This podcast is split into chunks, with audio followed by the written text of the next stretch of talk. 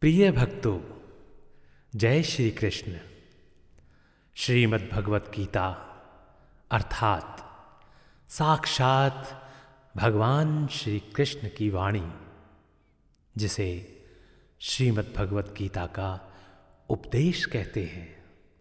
भक्तों, यह विषय इतना प्रिय है कि इस पर असंख्य बुद्धिजीवियों ने कार्य किया है। प्रिय भक्तों आज मैं गीता सार की एक अलग व्याख्या के साथ आप सभी को श्रीमद् भगवत गीता सार के अठारह अध्यायों की यात्रा पर लेकर चलता हूँ। आइए यात्रा का पहला पड़ाव है, प्रथम अध्याय आरंभ करते हैं। बोलिए श्री कृष्ण भगवान की जय।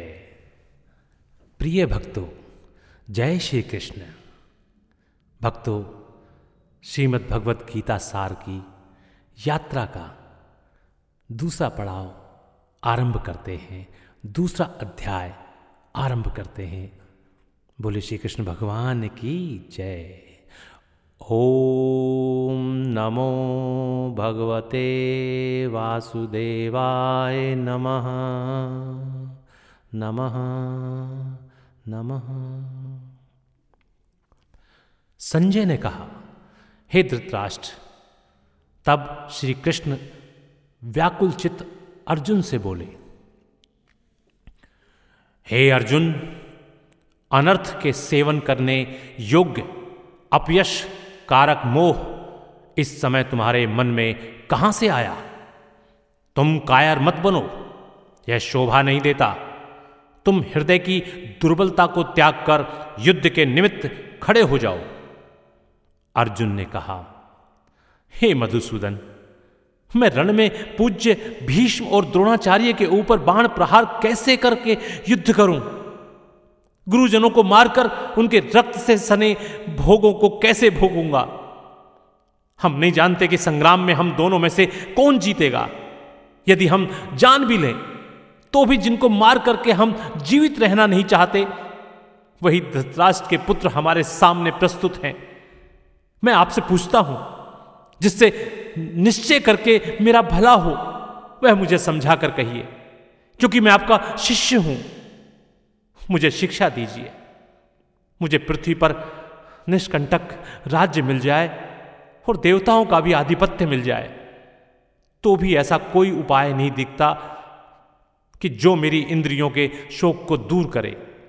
हे गोविंद, मैं युद्ध नहीं करूँगा। यह कहकर अर्जुन चुप हो गया। संजय बोला, हे राजन, दोनों सेनाओं के मध्य में खिन्न होकर बैठे अर्जुन से श्री कृष्ण ने ये वचन कहे, हे अर्जुन, जिसके लिए शोक नहीं करना चाहिए तो उसके लिए शोक करता है और पंडितों के से वचन तो कहता है। परंतु पंडित लोग न मरों का शोक करते हैं, न जीवितों का। यह बात असंभव है कि मैं पहले न था, तुम न थे, और ये राजा भी न था, और इसके बाद नहीं रहेंगे। जैसे देहधारियों की, इस देह की लड़कपन, जवानी, बुढ़ापा, ये अवस्थाएँ होती हैं, वैसे ही मृत्यु के बाद दूसरी देह की भी होती हैं। इसलिए पंडित लोग मोक्ष को प्राप्त नहीं होते हैं। हे नरश्रेष्ठ, सुख, दुख को समान मानने वाले जिस वीर पुरुष को ये बाह्य पदार्थ कलेश नहीं देते, वह मोक्ष पाने का अधिकारी है। असत वस्तु का जो अस्तित्व नहीं है और सम का अभाव नहीं है, इस प्रकार इन दोनों को ही तत्वज्ञानी पुरुषों ने देखा है। जिससे सारा संसार व्याप्त है। जिसको अविनाशी जानो, क्योंकि इस नाश रहित आत्मा का विनाश करने में कोई समर्थ नहीं है। अतएव हे भारत, तुम युद्ध करो। जो पुरुष इस आत्मा को मारने वाला तथा जो मरने वाले मानते हैं, वे दोनों ही ज्ञानी नहीं हैं। क्योंकि यह आत्मा न मरती है, न मारती है। आत्मा न कभी जन्मती है और न कभी मृत्यु को प्राप्त होती है। नष्ट होने पर भी वह नाश को प्राप्त नहीं होती। जो पुरुष इस आत्मा को नित्य अविनाशी, निर्विकार और अजन्मा जानता है, वह किसको घात करावेगा और किसको मारेगा? जिस प्रकार मनुष्य पुराने वस्त्र को फेंककर नए वस्त्र ग्रहण करता है उसी प्रकार आत्मा पुरानी देह छोड़कर नई देह धारण करती है। हम्म, नैनम छिंदंती शस्त्राणी नैनम दहति पावक न चैनम क्लेदयंतयापो न शोषयति मारुतः। आत्मा को शस्त्र नहीं काट सकते हैं। अग्नि नहीं जला सकती है। जल भिगो नहीं सकता। यह अविनाशी, सर्वव्यापी, स्थिर, अचल और सनातन है। यह इंद्रियों से जानी नहीं जा सकती। यह कल्पना से भी परे है। इसलिए ऐसा जानते हुए तुम्हें शोक करना उचित नहीं। हे महानुभाव, यदि तुम इस आत्मा को नित्य जन्म लेने और नित्य मरने वाली मानते हो तो भी तुमको शोक नहीं करना चाहिए। क्योंकि जो जन्मा है, उसकी मृत्यु और जिसकी मृत्यु हुई है, उसका जन्म निश्चित है। अतएव जो बात अनिवार्य है, उसके लिए सोच करना व्यर्थ है। जन्म लेने से पहले क्या था? किसी को मालूम नहीं। फिर मरने के बाद क्या होगा? कोई नहीं जानता। ऐसी दशा में किस बात का शोक करना तुम्हें उचित नहीं है। इस कारण सब प्राणियों के विषय में तुमको सोच करना उचित नहीं है। अपने धर्म को भी सोचकर तुमको घबराना उचित नहीं है, क्योंकि क्षत्रिय को धर्मपूर्वक युद्ध से और कुछ भला करने वाली बात नहीं है। हे पार्थ, बिना इच्छा किए स्वर्ग का द्वार रूप या युद्ध तुमको स्वतः प्राप्त हुआ है। यदि तुम अपने धर्म के अनुसार इस संग्राम को ना करोगे तो अपना धर्म और बड़ाई खो बैठोगे। सब लोग सदा तुम्हारी अपकीर्ति करेंगे और प्रतिष्ठा वाले पुरुषों के लिए अपयश का होना मृत्यु से भी बढ़कर है। हे महारथी, ये सब महारथी समझेंगे कि अर्जुन डरकर संग्राम से हट गया। और अब तक जो लोग तुम्हारे मान करते थे, सम्मान करते थे, वे अपयश करने लगेंगे।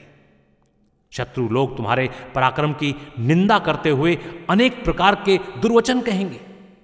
इससे बढ़कर दुख तुमको और क्या होगा? यदि तुम युद्ध में नष्ट हो गए तो स्वर्ग का सुख भोगोगे और जीतने पर पृथ्वी तल पर राज्य करोगे। इसलिए युद्ध के निमित्त दृढ़ प्रतिज्ञ होकर खड़े हो जाओ। सुख, दुख, लाभ, हानि, जय, पराजय, इनको समान समझकर लड़ने के लिए तैयार हो। ऐसा करने से तुम पाप को प्राप्त नहीं होगे। हे पार्थ, यह ज्ञानोपदेश, ज्ञान योग के विषय में तुमको कहा गया है।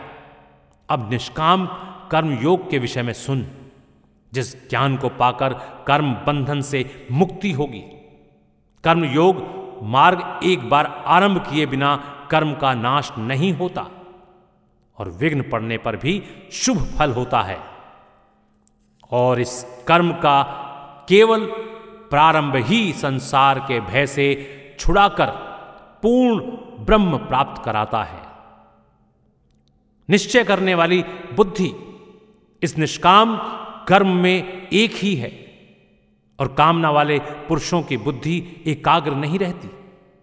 उनकी शाखा, प्रशाखाएँ होती हैं। ऐसी दशा में मनुष्य संदेह में रह जाता है। हे अर्जुन, अज्ञानी उस पुष्पिता वाणी को ही स्वर्ग सुख से बढ़कर कुछ नहीं समझते।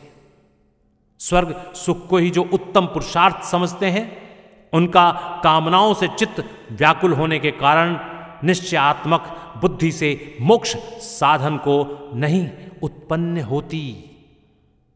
कारण कि उनका चित्त भोगादि में सदैव निमग्न रहता है। जिन मनुष्यों का चित्त इस प्रकार मोहलिप्त है और जिनकी आसक्ति भोग विलास और ऐश्वर्य में है, ऐसे पुरुषों के अंत्यकरण में निश्चयात्मक बुद्धि नहीं होती है। हे अर्जुन, वेद त्रिगुणात्मक सकाम है। तुम निष्काम हो जाओ। सुख, दुख को समान जानकर, नित्य योग, क्षेम आदि स्वार्थों में न पड़कर धीर जवान और आत्मनिष्ठ हो। जैसे छोटे छोटे अनेक जलाशयों में मनुष्य का कार्य सिद्ध नहीं होता है, बड़े जलाशयों से वे सब प्रयोजन अनायास ही सिद्ध हो जाते हैं। उसी तरह संपूर्ण वेदों में कहा हुआ काम कर्मों का फल है। ब्रह्मा में भक्ति रखने वाले मनुष्य को सहज ही मैं प्राप्त होता हूँ। तुमको केवल कर्म करना चाहिए। फल तुम्हारे अधिकार में नहीं। तुम न तो फल की अभिलाषा से काम करो, न निष्काम होकर। फल की आशा त्याग कर, कार्य की सफलता को समान मानकर तुम योगस्थ होकर कर्म करो। यही कर्म ज्ञान योग है। इस बुद्धि योग सहित कर्म से अन्य कर्म अत्यंत हीन है। इसलिए तुम बुद्धि योग का आश्रय ग्रहण करो। फल की इच्छा रखने वाले निकृष्ट होते हैं। निष्काम कर्म करने वाला पुरुष ईश्वर कृपा से इसी संसार में सुकृत तथा दुष्कृत इन दोनों ही का त्याग कर देता है। इसलिए तुम निष्काम कर्म में प्रवृत्त हो जाओ। कर्म फल को त्याग कर ही बुद्धि युक्त ज्ञानी पुरुष जन बंधन से हटकर मोक्ष को प्राप्त होते हैं। जब तुम्हारी बुद्धि मोहवन के बाहर निकल जाएगी, तब तुम्हारा मन आगे सुनने वाली तथा हुई बातों में विरक्त हो जाएगा। अनेक श्रुति स्मृतियों के वचनों को सुनने से तुम्हारी बुद्धि भ्रमित हो गई है। जिस समय वह निश्चल होकर आत्मा में स्थिर होगी, तभी तुमको तत्व ज्ञान प्राप्त होगा। अर्जुन ने पूछा, हे केशव आत्मस्वरूप में निश्चल बुद्धि वाला किसको कहा है? उसके लक्षण क्या हैं? श्री कृष्ण जी बोले, हे अर्जुन, जो महापुरुष मन की सब कामनाओं को त्याग देता है और अपने आप ही में प्रसन्न रहता है, उसको निश्चल बुद्धि कहते हैं। दुख में किसके मन को खेद नहीं होता? और सुख में किसको आसक्ति नहीं होती। और प्रीत, भय, क्रोध जिसके जाते रहते हैं, वह महात्मा स्थिर बुद्धि वाला मुनि कहलाता है, जो शुभ पदार्थ प्राप्त होने से हर्ष नहीं करता, अशुभ से अप्रसन्न नहीं होता। उसी की स्थिर बुद्धि जानना चाहिए और कछुआ जैसे अपने अंगों को सिकोड़ लेता है। उसी तरह जो पुरुष अपनी इंद्रियों को विषयों से हटाता है। उसी की बुद्धि स्थिर जाननी चाहिए। निराहारी पुरुष के विषय घट जाते हैं, परंतु विषयों में उसकी चाह बनी रहती है। पर ब्रह्म का अनुभव होने पर चाह भी घट जाती है। हे अर्जुन, मोक्ष में प्रत्यक्ष करने वाले विद्वान व्यक्ति को भी प्रबल इंद्रिय बलात्कार से उसके मन को जीत लेती है। इसलिए सब इंद्रियों के विषयों से रोक मेरे विषय में तत्पर हो जाओ। जिसने इंद्रियों को वश में कर लिया है, उसी की बुद्धि निश्चल है। जो पुरुष विषयों के ध्यान में रहता है, उसकी प्राप्ति हो जाती है। प्राप्ति होने से कामना होती है, इच्छा के पूर्ण न होने से क्रोध की उत्पत्ति होती है। क्रोध से अविवेक होता है और अविवेक से स्मरण शक्ति नष्ट हो जाती है। स्मरण शक्ति के नाश होने से बुद्धि क्षय होती है। जिसकी बुद्धि का नाश हुआ, वह विनाश को प्राप्त होता है। जो पुरुष राग, द्वेष से रहित हो, अपने मन को वश में रखता है, वह शांति को प्राप्त होता है। शांति मिलने पर सब दुखों का नाश हो जाता है। प्रसन्न चित्त वाली बुद्धि निश्चल होती है। जो पुरुष योग युक्त नहीं होता है, उसकी निश्चल बुद्धि उत्पन्न नहीं होती। ईश्वर में भावना नहीं होती। भावना के न होने से शांति प्राप्त नहीं होती। अशांत को सुख कहाँ से मिलेगा? जैसे वायु नाव को जल में खींच लेती है, उसी प्रकार इंद्रियाँ उस पुरुष की बुद्धि का नाश कर देती हैं। जिसका मन विषय सिद्धि से इंद्रियों में पीछे रह जाता है। इस कारण हे महानुभाव, हे महाभाव, जिसने इंद्रियों को विषयों से सर्वथा रोक रखा है, उसकी बुद्धि स्थिर है। जो सब प्राणियों की रात है, उसमें संयमी जागता रहता है और प्राणी मात्र जिस समय जागते हैं, मुनिजनों की वह रात्रि है। जल से भरे समुद्र में और नदियों का जल भरने पर भी वह अपनी मर्यादा पर ही रहता है। उसी प्रकार जिस पुरुष में इच्छा न के बराबर रहने पर भी सब विषय भोग प्रवेश करते हैं, उसी को शांति मिलती है। विषयों की इच्छा करने वाले को शांति नहीं मिलती। जो सब कामनाओं को छोड़कर तथा इच्छा रहित विचरता है और ममता, अहंकार जिसमें नहीं है वह शांति को प्राप्त होता है। हे पार्थ, ब्रह्म, स्थिति यही है। ऐसी स्थिति मिल जाने पर प्राणी फिर मोह में नहीं फंसता और अंत समय में निर्वाण ब्रह्म को प्राप्त होता है। बोले श्री कृष्ण भगवान की जय। और यहाँ पर श्रीमद् भगवत गीता सार का दूसरा अध्याय समाप्त होता है। बोले श्री कृष्ण भगवान की जय। ओम नमो भगवते वासुदेवाय नमः। नमः नमः।